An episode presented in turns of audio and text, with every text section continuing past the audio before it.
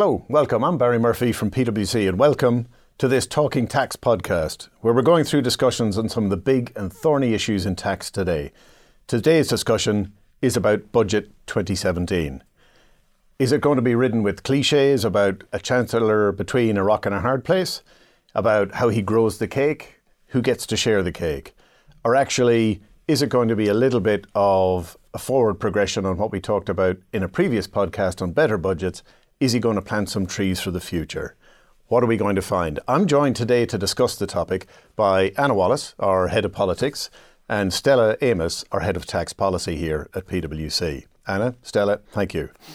First of all, Anna, if I come to you, it's the first budget since the general election. We've got Brexit high on the horizon, so we do. And it's the first one where Chancellor Hammond has moved it to the autumn budget rather than the previous cycle. What kind of pressure is he going to be under, and what do you think he has to deliver? Well, absolutely. And to add to another one of those sort of cliches that you um, just listed there, Barry, I think he's on a tightrope.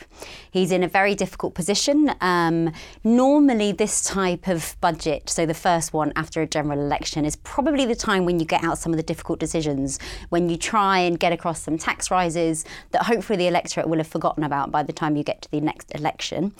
But of course, the parliamentary arithmetic this time and the fact that he's now in a minority government make that a little bit more difficult than usual. And we know that he's in, in exceptional circumstances anyway. And actually, casting our mind back to the March budget pre election when the government was still in a majority position, he already found it difficult to do some hard things like increases for self employed um, uh, people. So he's going to be under even more pressure this time to do anything bold, I think.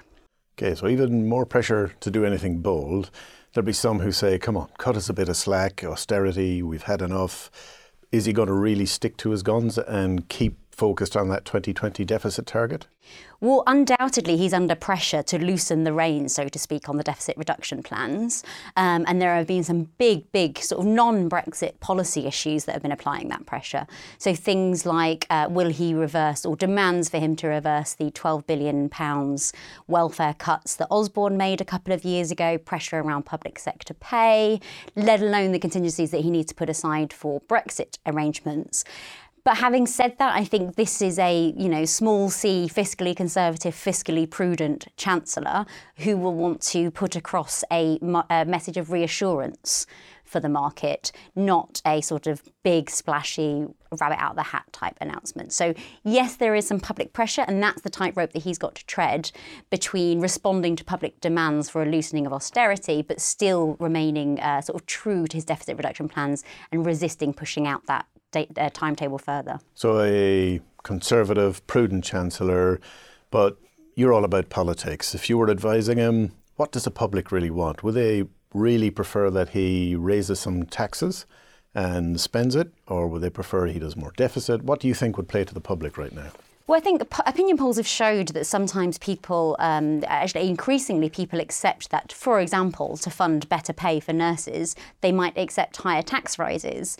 But that's obviously always easier said than done. And actually, when the rubber hits the road and you do the calculations and work out which part of the uh, electorate it is that's going to suffer, that's where it becomes difficult. And that's what happened to him back in March. You know, doing something that I think we as a firm would support in terms of the simplification around self-employed versus employed, but still very politically very very difficult to deliver in practice. Okay, so I suppose always winners and losers. How will always winners crumble? and losers. Oh, Stella, if we come to you now, you're the tax policy expert. We've heard a bit about the political angle. What do you think he's going to do? Well, as Anna has painted the picture, I think this budget could be truly fascinating because it's really difficult to judge which way he's going to go. Mm. Um, if you look at the tactics deployed by his predecessor, George Osborne, um, Osborne used to always try to take the wind out of the sails of the opposition parties, try to get there before they could get the momentum going. So this Chancellor could try and do that. But as Anna has articulated already, that's really difficult to do. And to a degree, he tried to do that with the, the change to the self employed, tried to address some of those issues. And that, that kind of failed dismally, as we all saw. So I think if he's going to do it, he could try and get some buy-in um, and try and do it um, a, a, little bit at a time, maybe. Try and make a few changes that could make a real impact. But I think, as Anna said, that's quite difficult to do. I think it will struggle to get the, the, the support of his own party, and they're in a very fragile position. So I suspect that he'll try and, and do a lot of um, blustering. There'll be a lot of big noises, but probably very little in there. Wow, so blustering, maybe not a lot in there. That could be true, um, particularly if he's trying to guide that path down the middle on a very tightrope, a big tightrope at the moment. I, I, can get that. But let's look at both sides of the equation. Let's look at maybe if he wanted to, where he could raise some taxes before we come on to where he could spend some money. Stella, if I come to you first, what might that look like if he wants to raise taxes? Where do you think he would go first? Well, there's different ways the Chancellor could approach this. I suspect um, that he'll not want any great big headlines about uh, big increases in taxes, for all the reasons that Anna's uh, articulated there earlier, it'd be really difficult to get them through. And I'm sure that for every one person that will be supportive of a tax raise, there'll be 25 others arguing against it. And they'll want to avoid all of that in the current environment. So instead, they could look to try and raise revenues in different ways. You know, things we've called stealth taxes in the past. There's different ways they could do that. They could introduce levies. Now, levies aren't taxes, but we know that they are. They're taxes by another name, but it is a way of raising revenue without a big headline tax increase um, that, will be splashed over the pages the next day. Um, the other way they could try and have a go is to fix allowances. So, if they fix allowances where all the other costs go up, in real terms, that's effectively a tax rise because you don't get the allowances or the tax relief you might be expecting, but all your other costs and potentially the revenues that you're earning go up, but you get less of a tax break break. So you don't, again, you don't get a big headline that the tax rate's gone up and there's no big change overnight. But in effect, a few months later, you'd be feeling the pinch and be paying more tax than you might have been before the budget. So again, I think there are a couple of ways he could do that. Um, the other thing he could do is try and remove reliefs that people get against their tax bills. Now, we don't see that so often. I think the last example I could think of was things like the mortgage rate relief. You know, we used to get relief for mortgage payments and we don't anymore. And I think partly that's because many of those reliefs have been taken away already. So I think if he was going to try and do it, I think he'll want to avoid the big headlines. And ways of doing that is to raise levies rather than taxes and potentially look at the allowances that are given and try and attack it that way. Okay. So if I was maybe listening to the budget, then it's watching out for what seems innocuous, but that there's an undercurrent of this is going to cost you money if I'm a taxpayer. Exactly okay. right. But Anna, what's the political mood like at the moment? I think that's going to get called out if there are stealth taxes. Well, absolutely. You know, of course, nowadays in the sort of uh, modern era, stealth taxes don't stay stealth for very long because you have very smart people like the IFS and you and Stella who call these things out in the public media. And as Stella already alluded, you know, this is a chancellor who needs to maintain the confidence both of the public and of the House. And even though post general election is normally the time when you make those difficult decisions, again, just to really sort of um, highlight this point, the parliamentary arithmetic make it very difficult for him to do anything that's going to punish any single part of the electorate. I agree with Stella. I think what he will be looking for is a, um, a sort of piecemeal, if I can use that not in a derogatory way, but a piecemeal and progressive budget that he knows will secure the support of the House and, in particular, the general public. That's that's his challenge. That's a tightrope that he's got to walk. Okay, and and walking that tightrope, if stealth taxes could lead to that type of explosion, mm-hmm. Stella, what else could he do that might not be as politically unpopular? The other thing he could do is he can target particular parts of the sector to kind of make a, a bigger contribution to the tax pot than they already do. Again, this is a, a, a tactic deployed by governments ad infinitum. You know, in, in the past, we've seen the oil industry very heavily taxed when, when that was kind of making lots of money. And more recently, we've seen the banks kind of be penalised by very high tax rates and um, bank levies as well. So it could target a particular sector. Um, one obvious target that we've seen lots about in the press is, is the digital digital economy. You know, we know that EU are looking at that and other mm. parties. That's one area he may feel he'll get broad consensus support for changing the way that that's taxed than, to where it is currently. Are there any other major areas you might consider? You know, maybe to either of you I've heard about VAT thresholds, some bigger headline. Maybe that's just going to be too difficult for all the reasons you've outlined. But do you think any of that type of thing is on the cards this time? I mean, as we already alluded, I think I don't think Chan- uh, Chancellor Hammond is a rabbit out of the hat type chancellor. I think the the biggest gimmick that he had in his March budget was about a pot of money for a decrepit manor house uh, somewhere in the English countryside. Um, so I think that it will be a much more steady as you go, reassuring the markets about the health of the UK economy uh, in the context of Brexit.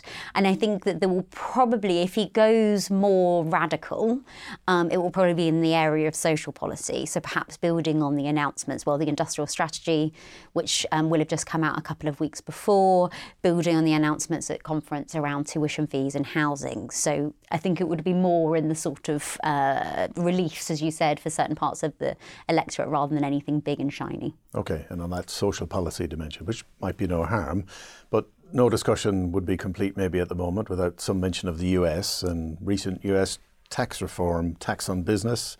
Stella, should we look out for anything in particular there?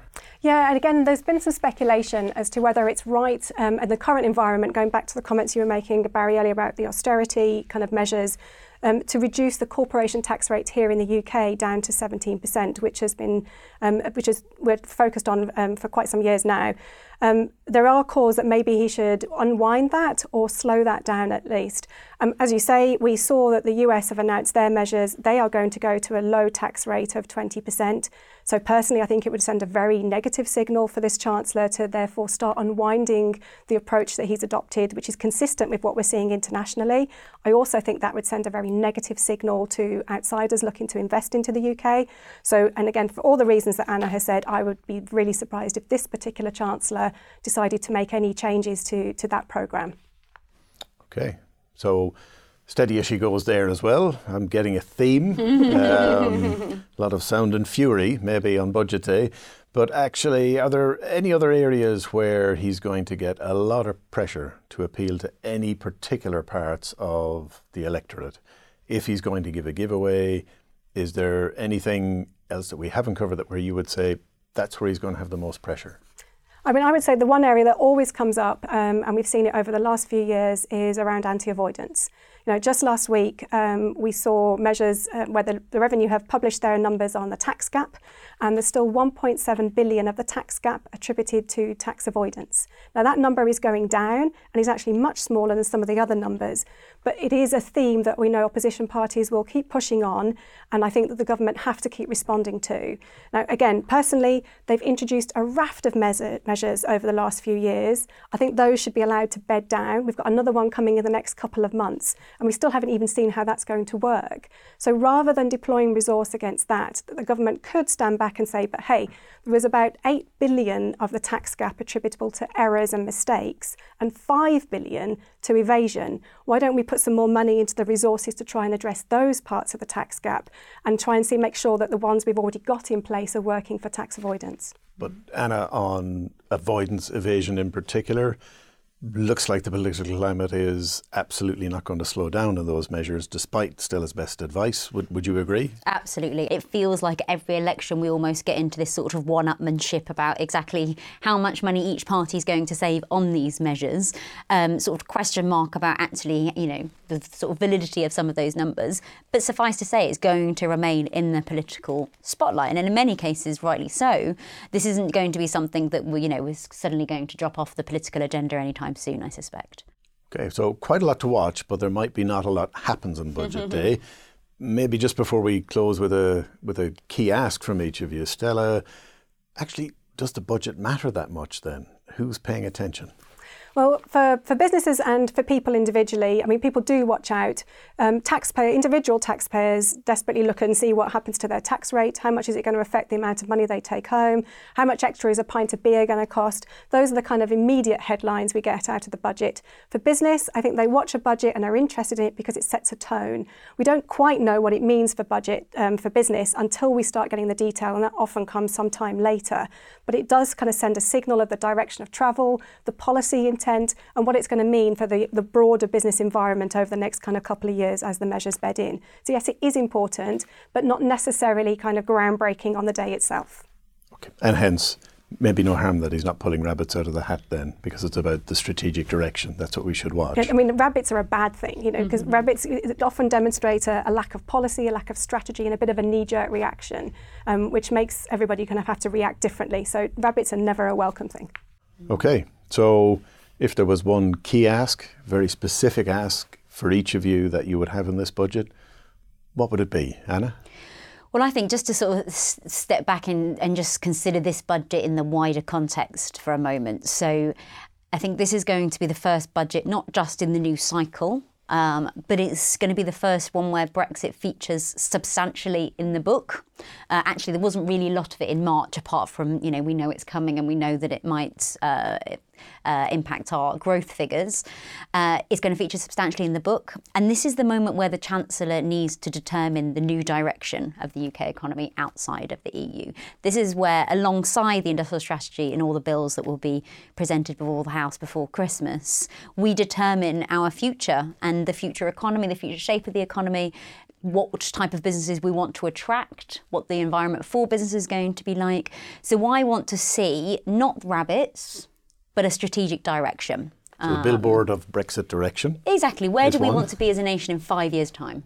Okay, great ask. And I completely endorse what Anna has just said. And I think, as we've said for a long time, we want much more clarity around the strategy and the policy in that direction. It helps enormously. Um, the other area, I think, goes back to one of the points that Anna was making. I would like to see this government kind of start living up to some of the promises they're making. So I think echoing what Anna was saying about the, the Conservative Party conference and the comments that were made about housing. So trying to address some of those issues like intergenerational fairness. And I think housing would be a key policy to start making some inroads on. Absolutely. Anna, Stella, thanks very much for that. Thank you for listening and do join us on Budget Day when we'll be able to see if the government has followed some of the strong recommendations from Stella and Anna. And I know they'll be keeping a watchful eye and letting you know what's happened and if the government has done what it should do. thanks for listening.